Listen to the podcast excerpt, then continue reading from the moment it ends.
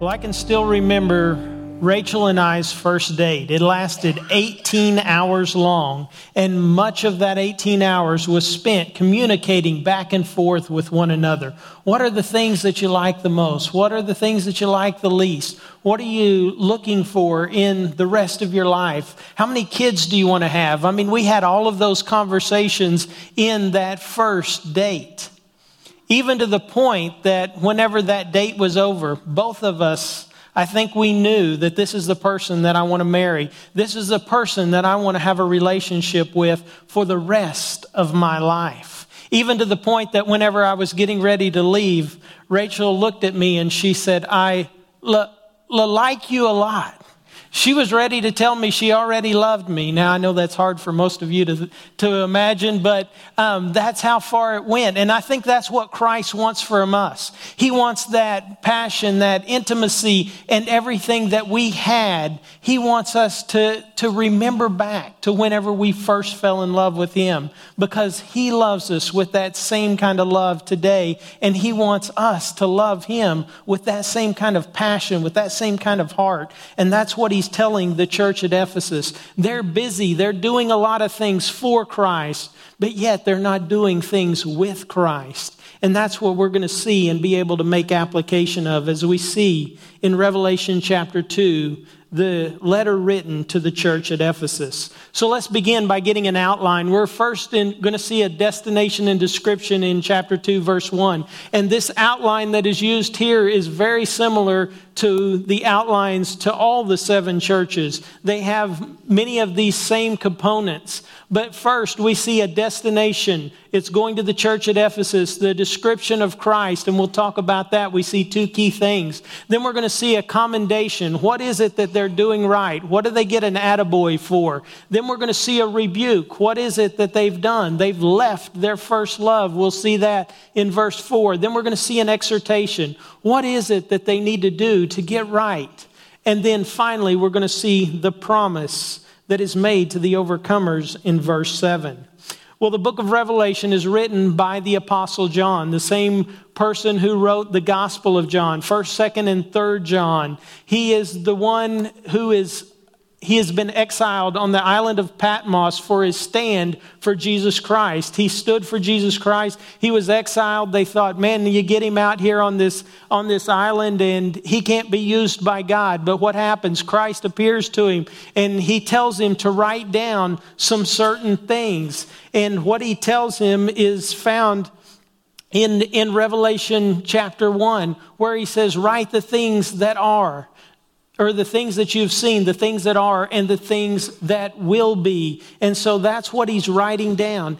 But the things that are right now is the time that we are living in. It's the church age. That's why he's writing to the seven churches. Those are the things that are. And he writes this letter to the church at Ephesus that we can make application from even today. So let's begin by looking at verse 1 as we see the destination and description of Christ. First, we'll see the destination. It says, To the angel of the church in Ephesus, write. So he says, To the angel. And most of the time, whenever we think about angels, we think about heavenly beings. But also, there are human beings in the New Testament that are called angels, like John the Baptist. He was called an angel. He was the messenger who brought the message that the Lamb of God was here to take away the sin of the world. So the, the angel that this is probably referring to is the pastor of the church, the one who brought the message, who would read the message that was given to the church at Ephesus. And so he says, to the angel of the church in Ephesus. And so it's going to a specific church, to the church in Ephesus. It was a church that Paul established. It was a church that he left Timothy to pastor and to oversee. It was a church that was in a city that is one of the greatest cities. Um, and it had it was well known for idolatry it was where one of the seven wonders of the world, world is found the temple of artemis and so all of this paganism was in this city. And so, over and over, Paul emphasized to Timothy in his letters to him that you've got to be careful. You've got to stick to sound doctrine. You've got to live out the Word of God. And we're going to see that that's what this church did whenever we see the commendation here in just a minute.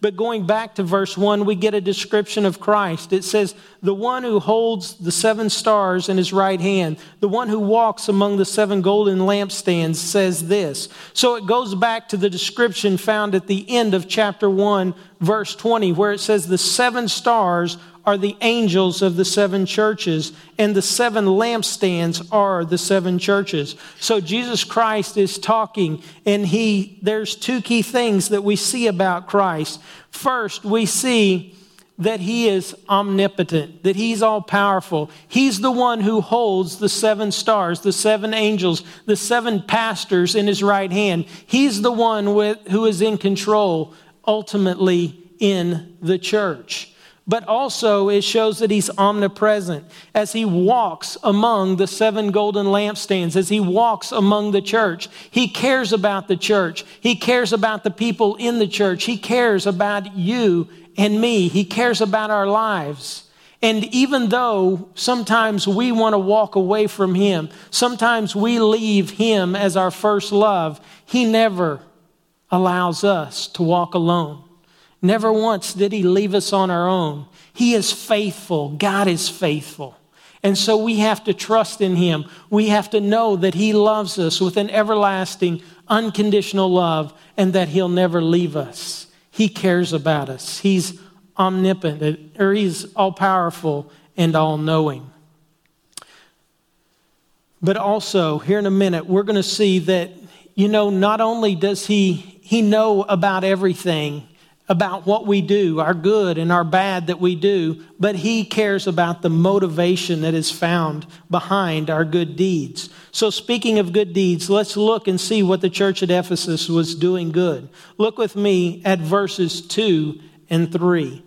He says in verse 2 I know your deeds, your toil, your perseverance, and that you cannot tolerate evil men. And you put to the test those who call themselves apostles, and they are not, and you found them to be false.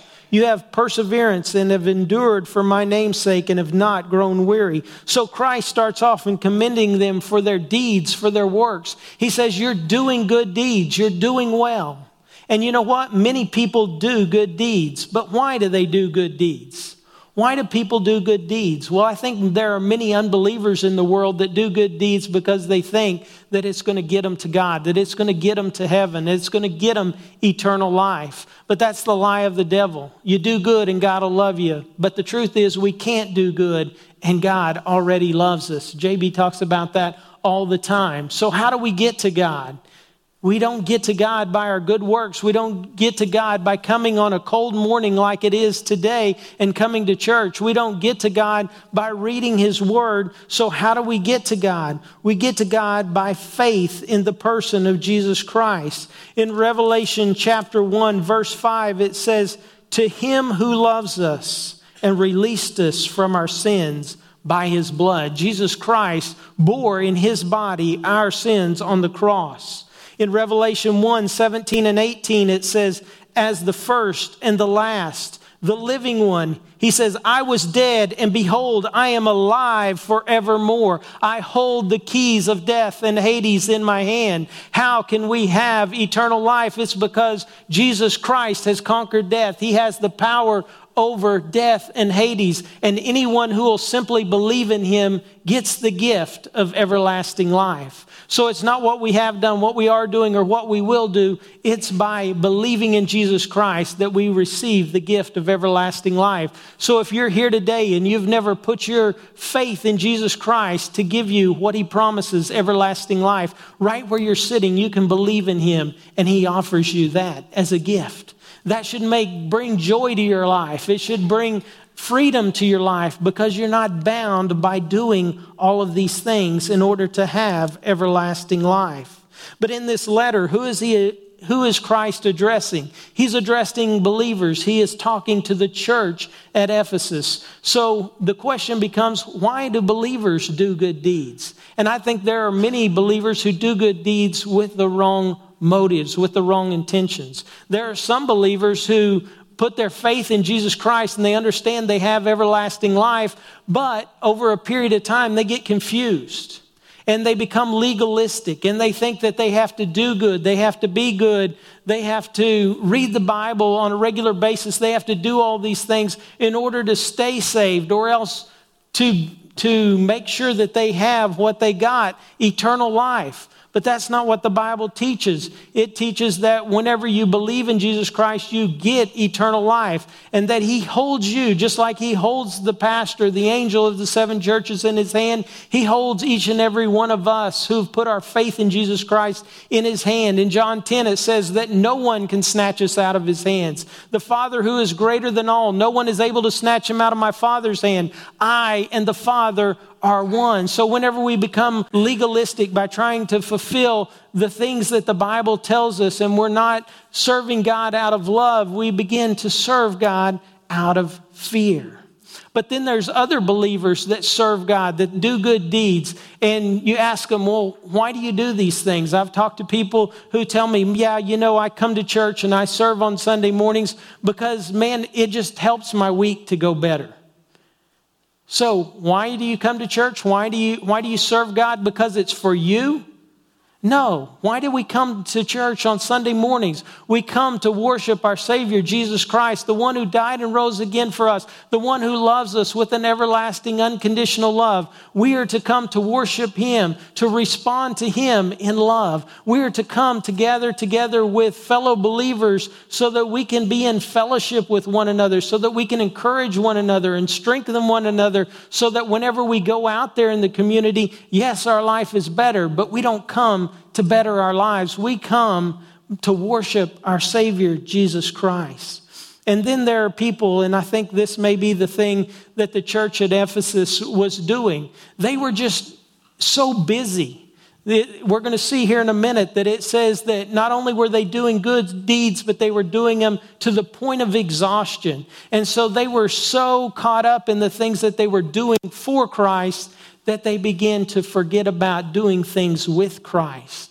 They were so enamored in doing ministries for God that they no longer had their quiet time. They never they no longer took time to pray and spend time with God. So they became very religious rather than dealing and growing their relationship with Christ.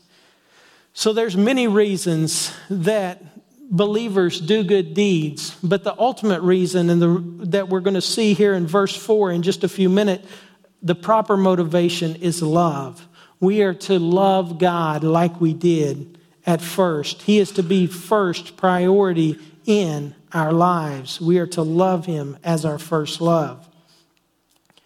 He goes on in verse 3, and as I said, it has the word toil there, and that means working to the point of exhaustion.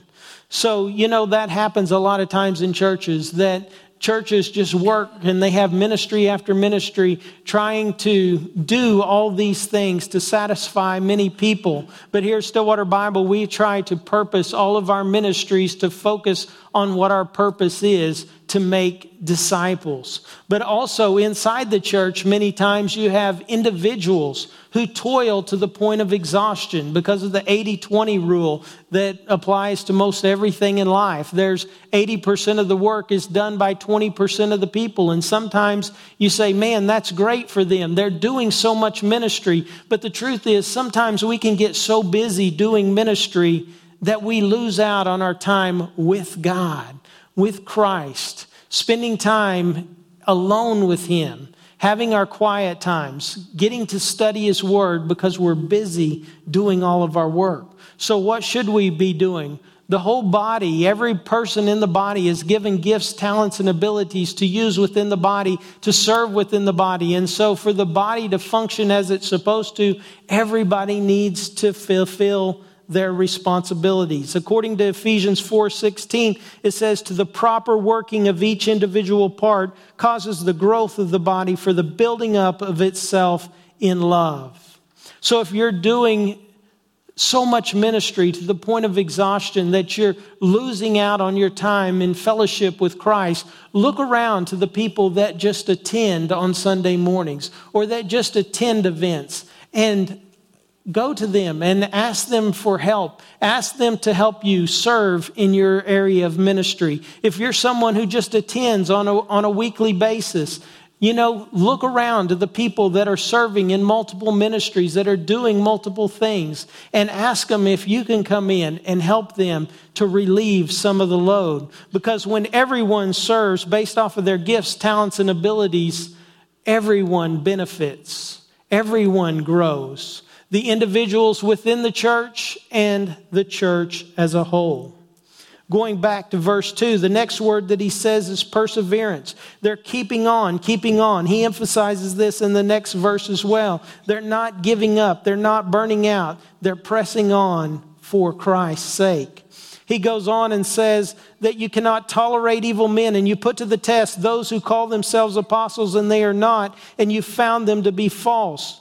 So they can't tolerate people who live contrary to the Bible. They can't tolerate people who teach contrary to the Bible. So they're people who are doctrinally sound. They know the Word of God, they get the Word of God. Most of us here at Stillwater Bible are doctrinally sound.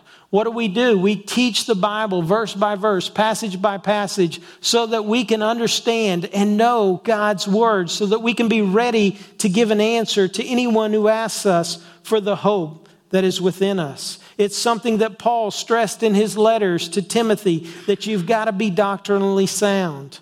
Look on down to verse 6 as it ties into this as well. It says, Yet this you do have, that you hate the deeds of the Nicolaitans, which I also hate. We don't know much about the Nicolaitans, but they seem to be a people whose deeds are not biblical and according to revelation 2.15 whose teachings are not biblical but notice what it says there in verse 6. You hate the deeds of the Nicolaitans.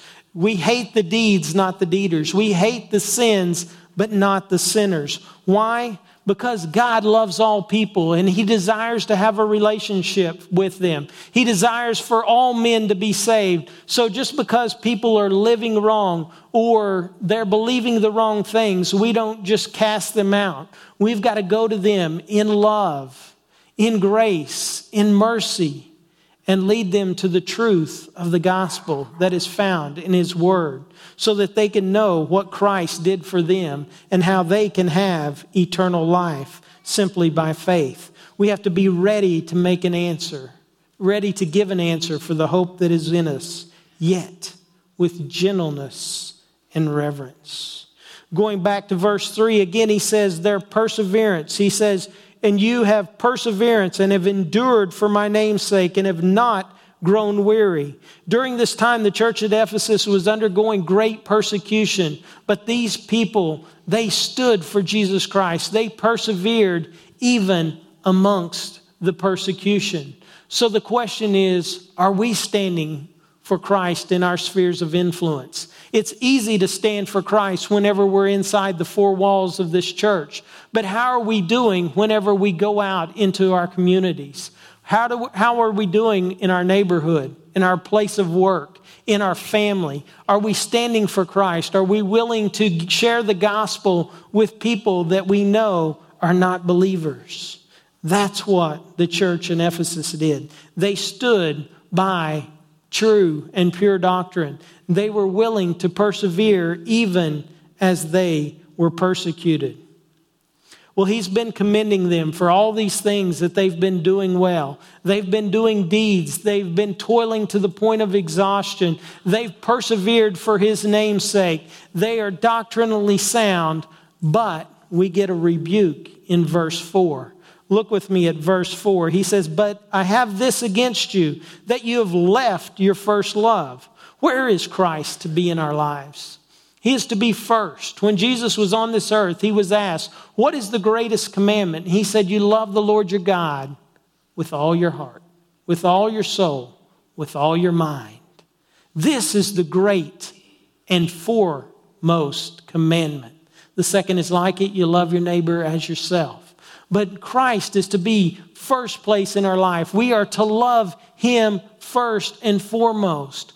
We are to seek him first. Matthew 6:33, but seek first his kingdom and his righteousness, and all these things will be given to you as well. We are to give of our first fruits. So whenever it's time to spend, whenever we get that paycheck every month, what are we to do? Before we go spend on ourselves, before we go making all of our payments, we are to give to Christ first because his place in our life is to be first. He's also to be first in our family. In Matthew 10, whoever loves mother or father more than me is not worthy of me. He who loves son or daughter more than me is not worthy of me. So Christ is to be first in our family. He is our heavenly Father who loves us, who gave his son for us so that he could be with us for all eternity. So Christ is to be first in priority, first in our love, first in our seeking, first in our spending, first in our family. He is to be our first love. Why? Because he first loved us. Without him showing us love, we wouldn't even know what love is. So these believers, they were doing great things, but yet they had left their first love. I think these believers seem to be more interested in doing things for God rather than doing things with God. Let me give you an illustration, and guys, I hope this doesn't get us in too much trouble, but you think about your life and the beginning of your relationship. Husbands and wives, just like I said earlier, you know, you spend a lot of time communicating back and forth with one another. You go out on dates, but then what happens? You get married, you, the honeymoon is over, and, you know, life happens. And husbands, a lot of times men, they, they get their identity from their work. And so they begin to work and they work 40 hours a week. And then they want to move up the ladder. And so it's 50 hours a week, 60 hours a week. Whenever I come home, I've got to mow the grass. I've got to take out the trash. I've got to do all of these things. And the wife comes and says, you know, honey, we just don't spend much time together anymore. You know, why don't we go out on dates? Why don't we communicate like we used to? And you say, Well, honey, I'm so busy doing all these things for you that I can't spend time with you. But I think for most wives, and let me say it that way, most wives would rather have more time spent with their husbands rather than their husbands doing things for them.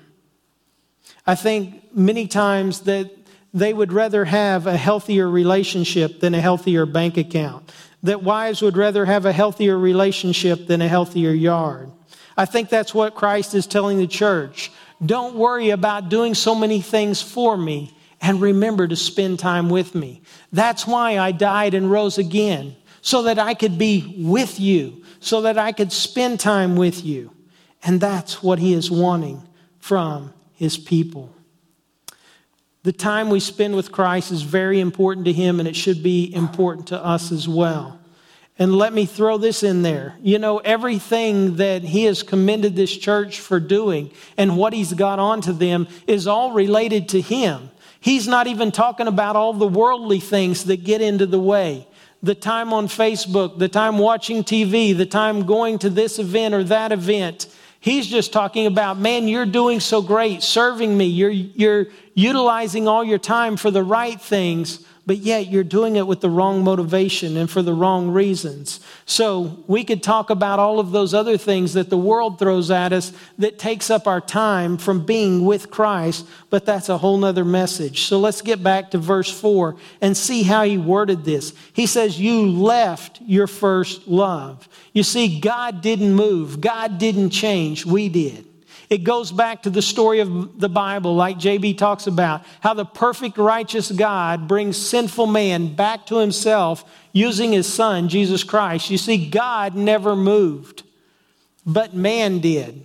Because in the beginning, man and God were in perfect union. They were in a relationship, they were in fellowship, but man sinned and he fell. And so God came up with a plan using his son Jesus Christ to reconcile man back to himself. God never moved. The same is true in our fellowship. God never moves, but we move in and out of fellowship. We can never lose our relationship because whenever we believe in Him, we get eternal life, an eternal relationship that, be, that begins at the moment we put our faith in Him. But we can move out of fellowship. And how do we get back in fellowship? We have Jesus Christ, the righteous, the advocate who goes before us. We confess our sins. He is faithful and just to forgive us and cleanse us from all unrighteousness. And so we get back into fellowship with Him as we confess. So let me give you another illustration, and ladies, it's your turn. Whenever you begin the dating process, and I think a lot of you older people can relate to this better than the younger people because you all had the bench seat. But what happened whenever you first started dating? Where did that lady sit? She sat right there next to you as you drove the car. She was right there next to you. But what happened? Over time, the dating process is over. We get married. The honeymoon's over. So now it's a lot more comfortable to be over here in the passenger seat than it is to be right next to you. So I'm going to sit over here now. And so she moves a little farther away. And then a little bit later on, what happens? You have kids. Where do the kids sit? They sit in the back seat. So now where's she at? She's in the back seat. And I think that's that's all good that she's taking care of her family, that she's comfortable, but not at the expense of moving farther and farther away, not at the expense of losing fellowship with one another. And I think that's what God is saying there. He's saying, I didn't move. I didn't, I'm not the one who, who moved away. It was you. I'm still in the driving, driver's seat. I haven't moved. I still want to see you. I still want to hold your hand. I still want you to talk to me. But all you're doing for me and my family has moved you away from me. So, what's the solution? He gives the solution, and it's a threefold plan found in verse 5. It's to remember, repent, and repeat. Look with me at verse 5. He says, Therefore, remember from where you have fallen and repent and do the deeds you did at first, or else I'm coming to you and will remove your lampstand out of its place unless you repent. So, first, we need to remember remember what it was like at the moment that you put your faith in Jesus Christ. Remember the feelings, the emotion, the, the freedom, because I've talked to many people who were in other denominations and they felt bound. And man, I have to live a certain lifestyle and I can't live up to that lifestyle. So, I'm giving up on Christianity, I'm giving up on this religion and then they hear the truth of the gospel, and it's freeing to them. And they are in love with God. They're in love with Jesus Christ. Remember those emotions, those feelings that you had. Then, second, he says, repent, which literally means a change of mind. If we truly want to change, we must be changed from the inside out. Like Romans 12, 2 says, we must be transformed by the renewing of our minds. But I love what Ezra 7:10 says. It says, For Ezra purposed in his heart to study the law of the Lord, to practice it, and to teach his statutes and ordinances in Israel. It started as he purposed his heart. He had a change from the inside out that began the process of him knowing more about God, of him being more like God, and then him teaching other people about God. It starts as we purpose in our heart. You know, we're at the end of the year. Many people have already made their New Year's resolutions, and those New Year's resolutions deal with coming closer and being closer to God. But, but Christ doesn't want to be a New Year's resolution. He wants to be a part of our lives. That's why He died and rose again, so that we would be with Him. So Ezra purposed in his heart. We need to have a change of mind, a change of heart. We need to repent. And finally, we need to repeat. Simply put, we're to do the things we did at first. What did we do at first? I know for me, I told others about Jesus Christ because, man, what a burden lifted to know that I didn't have to go to church every Sunday. I didn't have to read the Bible. It wasn't based on my doing that gave me eternal life. It was faith alone in Christ alone that gave me eternal life. I wanted other people to know the good news that I had found out about. I also wanted to know about this God who loved me so much that he gave his son to die and rise again in my place. I wanted to know more about this Jesus Christ who is willing to leave the glories of heaven and die on the cross and pay for my sins. So I got in his word. I began to read it. I wanted to know more about him. And then I prayed to God. I wanted him to know about me. I wanted him to know my likes, my dislikes, the things that I did that were good, the things that I did that were bad because that's what a healthy relationship is all about. It's about communication. That's what you do when you're in a healthy relationship. You communicate with one another. That's where the passion, the love, and everything comes from. That's what Christ wants from us. He wants to be our first love. So we have to communicate. We have to remember. We have to repent. And we have to repeat. So let's bring back the time of dating. Let's bring back the honeymoon. Let's bring back those emotions and those feelings that we had at first. Christ gave up his life so that he could be with you and with me. Christ is not telling the church to quit doing good. He's not saying, okay, quit all your ministry so you can spend time alone with me. He's not saying that. He's already commended them for the good deeds that they're doing. He's commended them for their toil. He's commended them for their perseverance. He's commended them for being doctrinally sound, for knowing the word.